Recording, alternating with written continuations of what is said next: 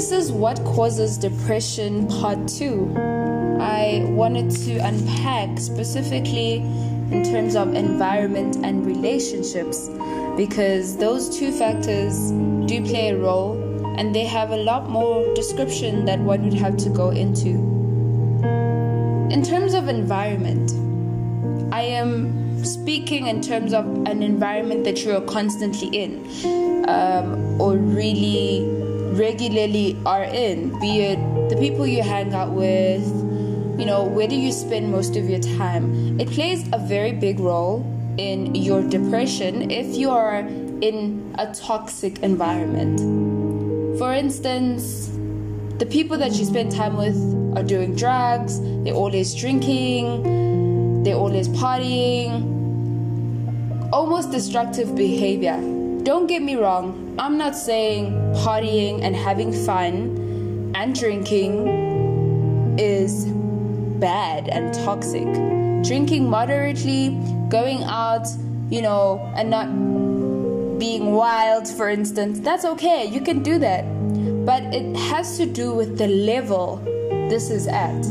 And that's how you determine that it is toxic. So if the people that are around you do drugs, like I'm talking real drugs, like cocaine, meth, all these other different drugs, they party a lot almost every day of the week, always drunk, always drinking. Ooh, fun time. Let's have a good time. Let's have a good time. Now, that behavior can be destructive, and if you are around that behavior, you find yourself getting lost and caught in, in that lifestyle, and it results in you feeling like, I don't know what I'm doing, I don't know who I am, I don't know what direction I'm going in. And it usually takes a moment of revelation for you to start feeling like that.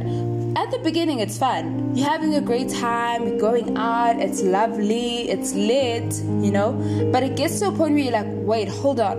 Every single morning, I wake up with no direction. Every single morning, I wake up with no purpose. And it contributes to your depression. That's the first thing I wanted to touch on relationships. Relationships are a contributing factor to your depression. Let's first talk about destructive relationships with family. Maybe you have an abusive parent, an abusive sibling, an abusive child, even. Let's not rule that out and it is an abusive re- relationship in terms of maybe it's emotional abuse, maybe it's actual physical abuse, maybe it's psychological, even mental abuse. You experience this from family. It messes with you because no one really expects to be treated that way. But if that's all you know, it becomes normal and it results in you becoming depressed.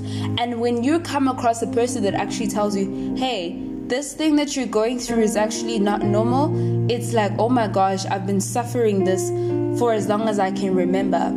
That contributes to your depression. Destructive relationship with a partner, maybe your partner is abusive in all the aspects I've mentioned and all the aspects that exist. And also, it's a toxic relationship. Maybe your partner beats you down, makes you feel less worthy, you know, says hurtful words that destroy you that contributes to your depression. You feel like you're not worthy, like no one will ever want you. Like the fact the fact that they're saying these things, they actually may be true. You start believing it because it's a continuous thing. You're continuously experiencing this. You're continuously hearing this. Toxic friendships.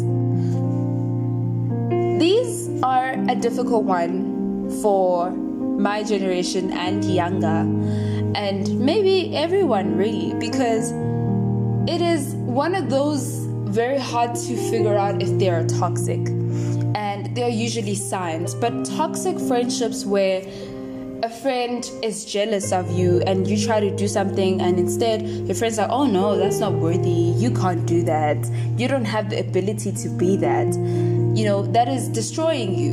And that person is is is invalidating your dreams, invalidating your plans, your goals, making you feel like, actually, I'm not going to amount to anything. And usually that is rooted from the person feeling jealous and envious of the fact that you want to be something, you want to do something beyond them. Competitive friendships can be toxic, but there's healthy competition. Healthy competition is, you know, pulling each other up congratulating each other, being inspired by the moves that your friend or your family or your partner is making. That's healthy. But when you are being destroyed and being told that what you want to do is not valid, that you cannot do it, that you do not have the capabilities to do that, that is toxic. So, relationships also play a very big role in someone's depression, and that has to do with how sensitive the person is and how they're able to stand up for themselves and how they handle those situations.